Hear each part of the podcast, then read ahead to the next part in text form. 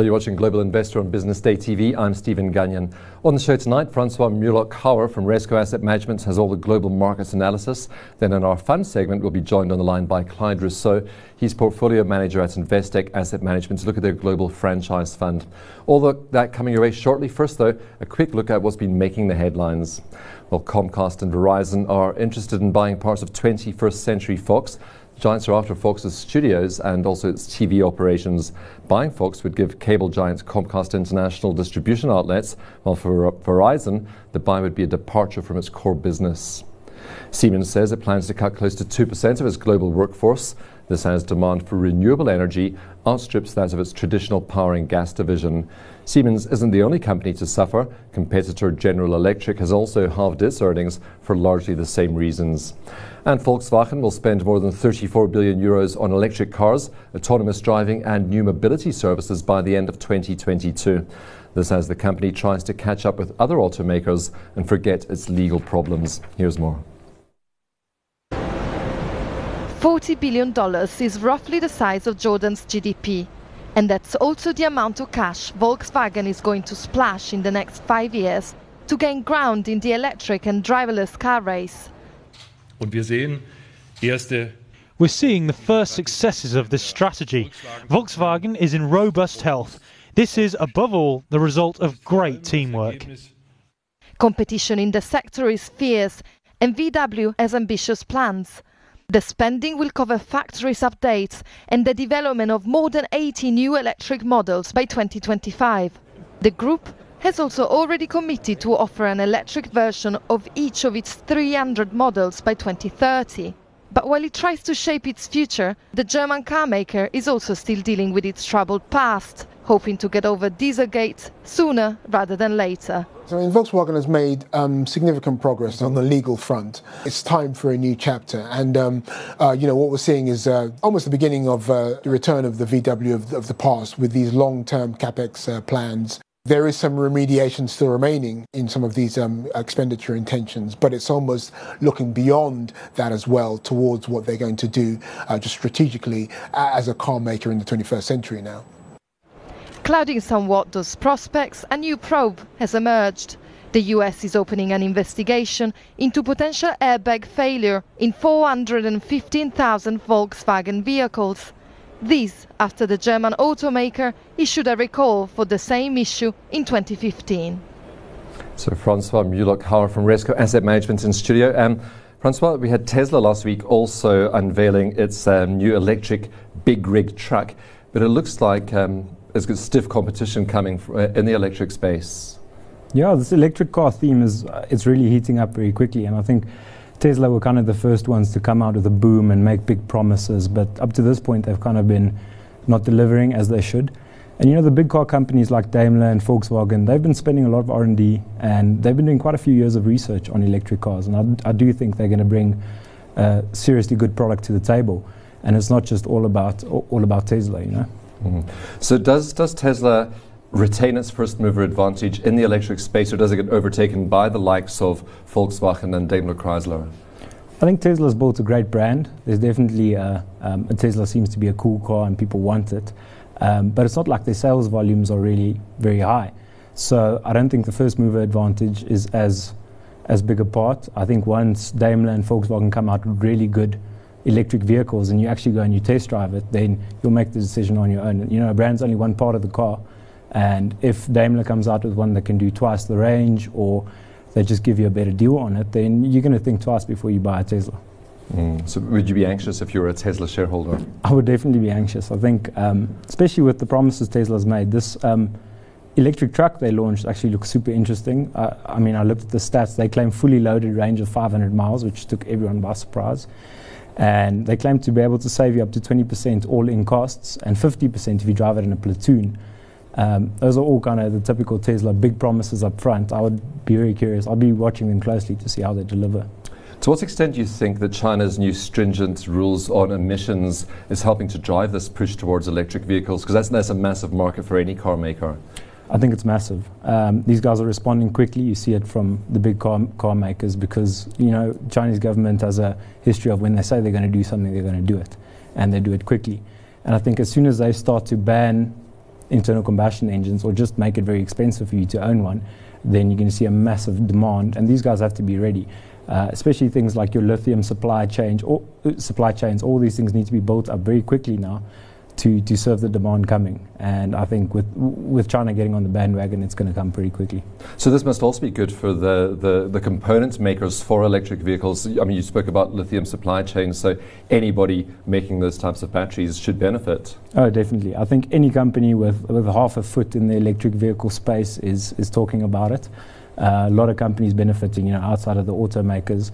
Um, the lithium market's looking interesting. The price has rallied massively. Whether that's sustainable, it's very difficult to say.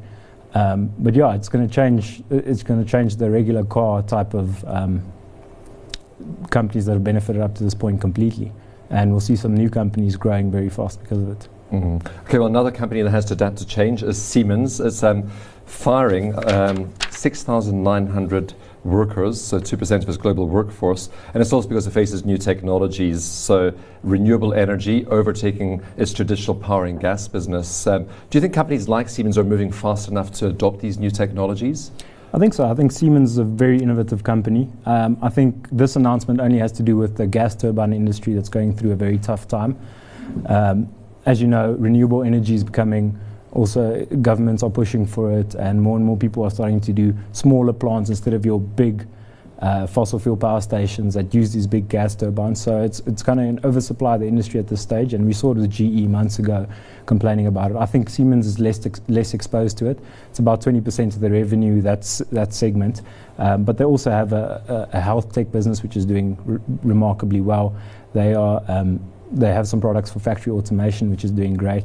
So Siemens as a whole, I think as a company is okay, but the gas turbine market, uh, I think it's going to be tough for quite a few years. And of course, Germany um, can operate fully on renewables at this stage. I suppose German companies are moving into that space fast. Yeah, and uh, another thing to take into account, which will be massive, is um, with the fleet of electric vehicles coming online, um, you're going to have a, a, big surge of second-hand batteries after. So you'll drive your electric vehicle until you have about 50% capacity left because your your battery ages. And once that battery has 50% of its new capacity over, it's still very usable in, in, in say, a power station or next to a renewable energy power station. Mm-hmm. So once you once you can store the energy, you can actually run baseload off renewable energy, which is great. So when the sun is shining, you charge your batteries, and at night you can still draw power from your solar power station with the battery system as a whole. So I think electric vehicles is also part of the problem for the gas turbines. Guys are seeing the changes, and instead of building that big power plant they would would have done in a few years, they're seeing, well, let, us see what the, the, the, battery prices mm-hmm. are going to do, and how we can utilize that to form smaller little grids of renewable stations. Okay, so how about um, companies that are leading in new technologies? Um, Tencent, uh, it's had uh, quarterly reports uh, results out last week, and we saw Naspers um, coming out with a trading update on Friday. Its share hitting 4,000 rand today, so doubling this year almost. Um, and Tencent just seems to be on this winning streak at the moment with, I think, Honor of Kings, WeChat, all of those new technologies. Yeah, Tencent's growth's been it's been remarkable, really. Um, it's an awesome company. It plays great themes, you know, like you said, gaming cloud computing, you have fintech in there, and um, a couple of little worries there. Uh, I think if you're a Tencent investor, Honor of Kings is a big part of their revenue. I'd mm-hmm. be a mm-hmm. little bit worried.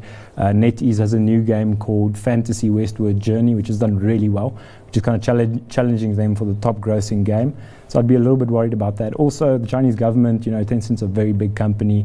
They have been hard-handed in some of their policies, um, so y- y- you should take that account as a risk. Um, but the important thing is that Tencent play many themes that you can play in, uh, in other companies as well that um, look very attractive to us. Mm. Your favorite, your preferred route for Tencent, would you go direct or would you go through the likes of Naspers? Um, I think I would go direct Tencent. Um, I'd be a little bit worried about the, the owner structure between Naspers and Tencent. Okay. Um, so uh, Alibaba, also a Chinese company, it's uh, reported today that it's buying a $3 billion stake in SunArt, and that's China's top grocery retailer. So shades of Amazon and Whole Foods coming through here. Yeah, you do kind of see it. Um, I think it was very interesting. I also think the price that they offered was it was actually below market price. So another important thing is this flags the, the, the negotiating power of a company like Alibaba or even Tencent mm-hmm. in China. You know, if you're you're a smaller company competing with Alibaba and Tencent, um, you're either going to get taken out, as in they're going to purchase you for probably not a very high price, or they're going to outcompete you. So I think that's very important. The Chinese, um, chi- big Chinese com- companies are going to con- continue to grow, and um, the effect they have on the competitive landscape is very interesting at this stage. So why, why would Alibaba get it at a discount? Is it because it's good for SunArt to be owned by Alibaba? I think uh, I think that's exactly it. I mean, um, I'm sure they approached them and said there's certain synergies you can get out of this and all kinds of things. Um, I just think SunArt also th- uh, also might be thinking of if we say no to this, where do we go? What if Alibaba just buys our closest competitor and kind of gears them up or gives them access to massive capital and then they take us out of business completely?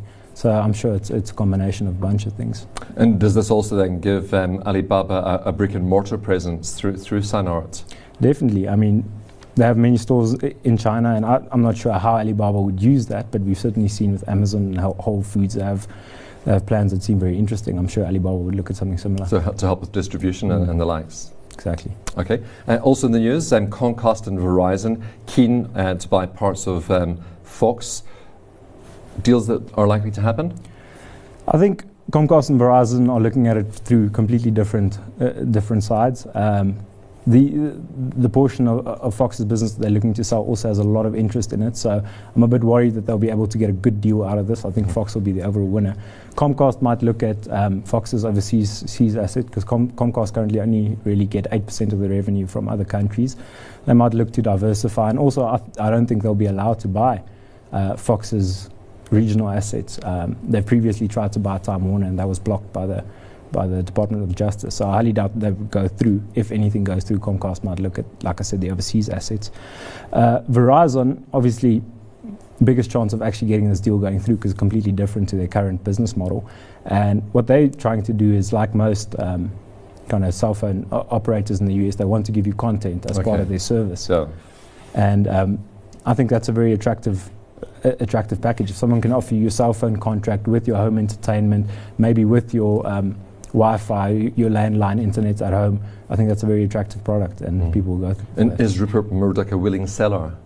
I think he is. Yeah, I think Fox um, mentioned that, that, these assets are for sale. It's only it's not their whole business. Obviously, it's only certain parts. Yeah. And they're looking to to kind of um, scale down a bit and get more focused on, on, on, what they do. So they are definitely willing to sell those assets, I think. Okay, and we chatted about um, Alibaba and Amazon. We had Walmart, so a traditional retailer, trying to move into that uh, online space. Um, it came out with numbers as well recently. As, as shares were down today, um, Goldman Sachs has cut it to neutral from buy, and that's despite a long period of same store growth. Yeah, they've had 13 consecutive qu- quarters of same store sales, which I think um, just shows you how strong the US competitor is actually. Um, of course, with Amazon entering their space, it's kind of gloves off. These guys are really fighting for market share. Um, but I think Walmart's held up well. Um, but yeah, the, the, US consumer seems to be strong enough to absorb all of this. And in my opinion, you have to ask yourself the question: When does this lead to inflation? I'm sure the Fed, Fed is asking themselves exactly that. Um, but overall, even though it was a very strong set of results, you can still see the Amazon effect in there. Uh, margins were slightly down, and Walmart said, you know, we have to stay price competitive. And you, you, that, that kind of hints at, you know, Amazon's bringing down the prices a little bit. Well, that's good for the consumer. Yeah. Um, Francois, we have to leave it there for a moment. We're going to a short break. When we come back, we take a look at Investec's Global Franchise Fund. That's with fund manager Clyde Rossouw. Don't go anywhere.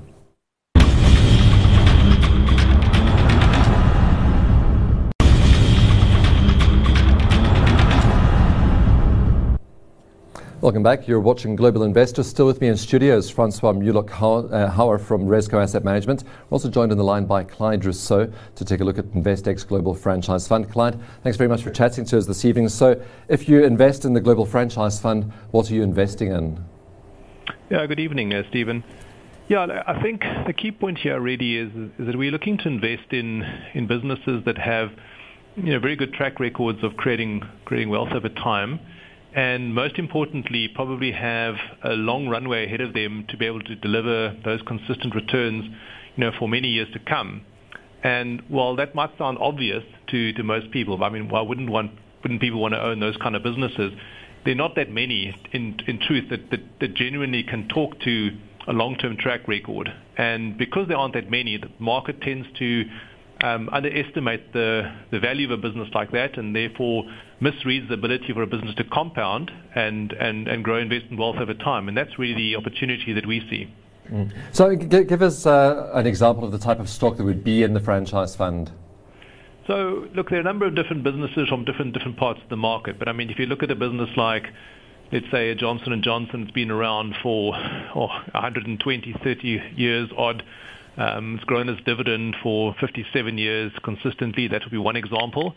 Uh, within the technology space, uh, Microsoft will be another business. It's been a, it's a business that's reinvented itself, you know, time and time again. It's a big company. It's not a small business. It's not a startup, uh, but it's able to to keep itself relevant um, in a rapidly changing world.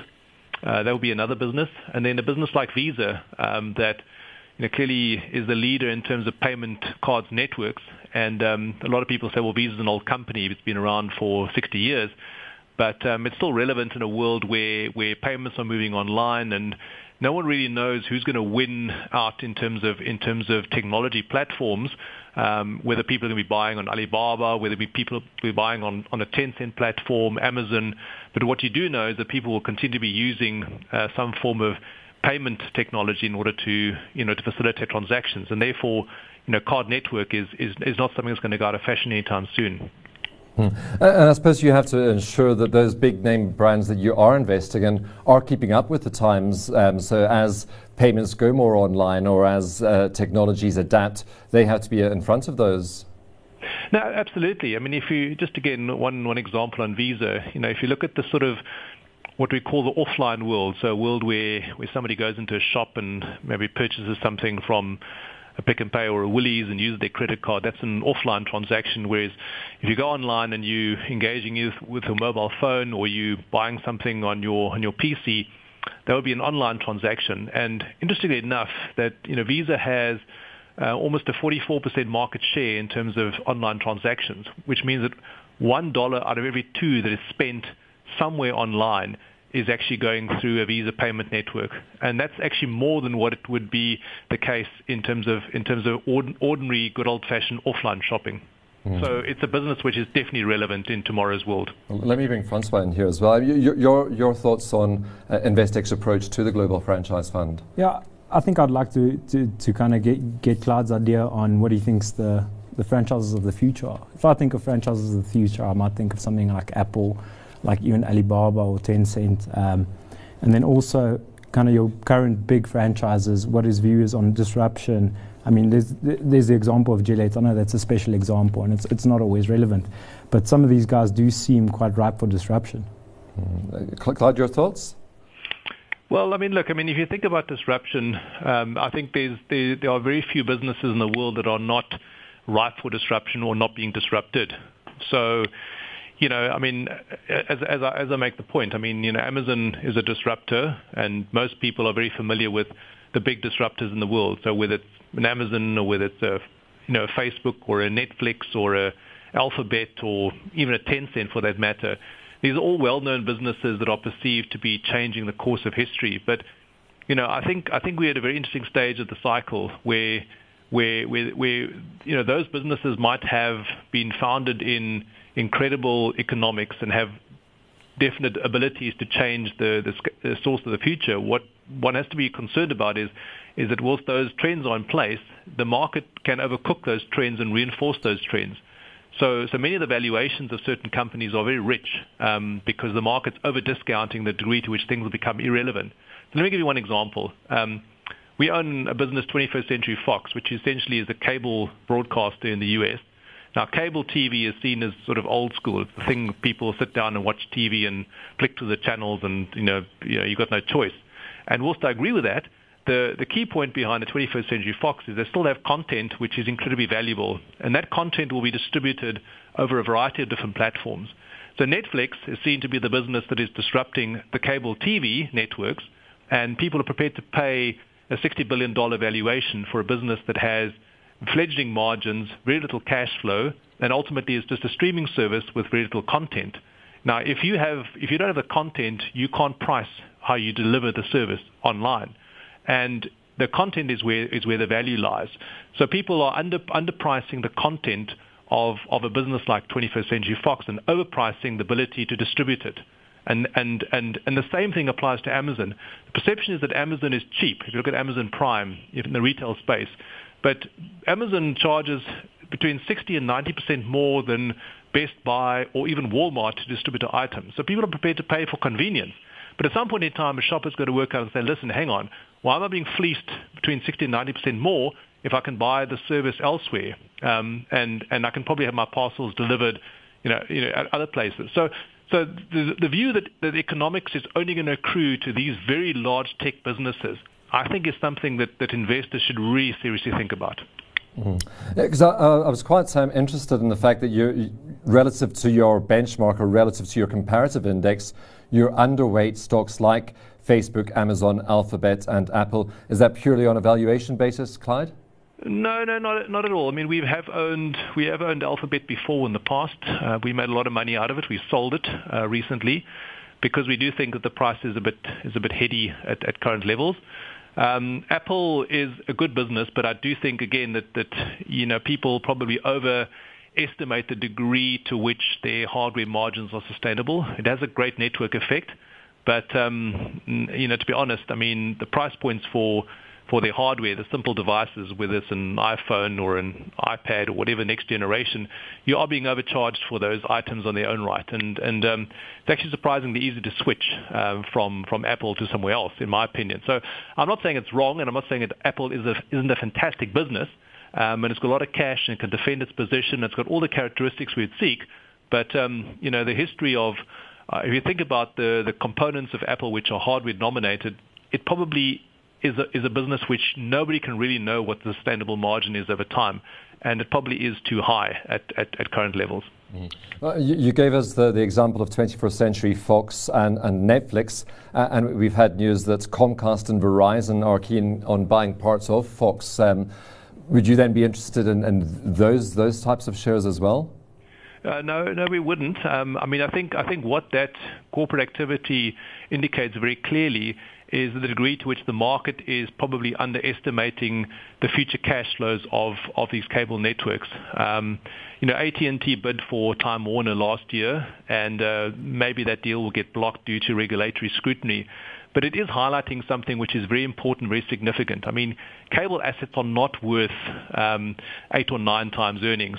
I mean, it's kind of like, I mean, most people in their in the Naspers valuation wouldn't value MultiChoice, which is an inferior business to a cable channel, on on on a 9 10% free cash yield. Most people put those businesses on 15 or 16 times earnings. And um, I just think that the market is getting that one horribly wrong. And when a corporate buyer comes out and is, and is, is able to identify the value and potentially bid for those assets, you know, it, it tells you a different story. So, so look, I mean, the share price of 21st Century Fox has put on 15, 16% in the last two weeks since that deal was, potential deal was announced. They've also had talks with Disney so there's no doubt in my mind that uh, this is an area where, where, where value will accrue to, to the holders of, of, of, of the, the content cable businesses. Mm. Geographically, Clyde, um, the fund is um, well, more than half is invested in North American shares. Um, but, but, relative to your, your benchmark, um, you are overweight Switzerland and the United Kingdom. Uh, and the UK, uh, I suppose, is an interesting one, just given the whole Brexit dynamic at, at this stage. Um, what, what, are you finding of interest in the UK? Well, I think I think just it's important to remember that when you look at the the actual geographic listings of, of the portfolio, you know, even although you are quite correct that it comes out with an overweight in both Switzerland and the UK, the, the see-through revenue or earnings are way more important, and that is where the companies actually make their money. So, so whilst we are overweight Swiss stocks, um, the only about four or five percent of the portfolio's earnings come from Switzerland. So, so, so it's important to remember that. And the same with the UK. We are not massively optimistic about the fortunes for the UK economy.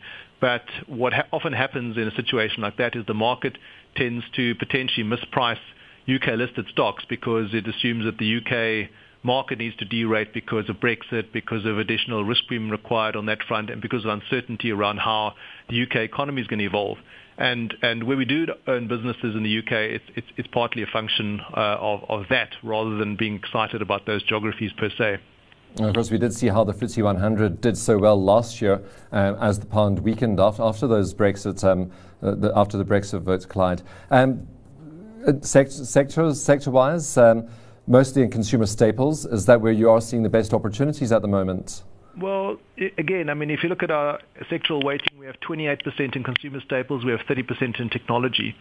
Now, often people see those those parts of the market as being sort of counter counterintuitive or or at opposite ends of the same spectrum. Now, I think the the consumer staples element where you know is important in terms of building a portfolio that's resistant to to, to draw down risk um, and you know, many of these big consumer businesses, because they've been around for a very long period of time, you know, even during times the market is stressed, and we haven't seen a market setback now for almost 10 years. Now, when that finally comes, and I don't know when it's going to be, those businesses will outperform. So they're very important to, to have those as a, as a ballast in your portfolio. And then where you play to win is, is, is through investing in businesses that have higher growth opportunities. And, and that's where the technology you know, comes through quite strongly. And, um, you know, again, I mean, you know, we have a number of interesting tech businesses that are not obvious and not, not in that mega cap spectrum like PayPal or Checkpoint Technologies where you know, these are businesses. Internet security is a growing is a growing opportunity, and PayPal is an unbelievably good business, which is so well positioned in the payment space as well. So, so yeah, I mean, you know, we're very comfortable that that we have a good balance between defense and offense. Mm. Clyde, is this a feeder fund? So the, the Global Franchise Fund is either available um, in Luxembourg as a direct um, standalone uh, entity for people who have money outside of rands if people uh, are not wanting to go through exchange controls, uh, they can invest in the feeder fund, which is obviously um, available for a South African investor denominated in rands.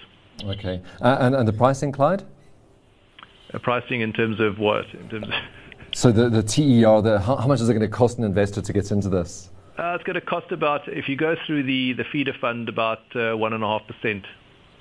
Uh, okay, fair enough. And Clyde, thank you very much for your insights. Um, so Francois, your, your thoughts on the, the Global Franchise Fund?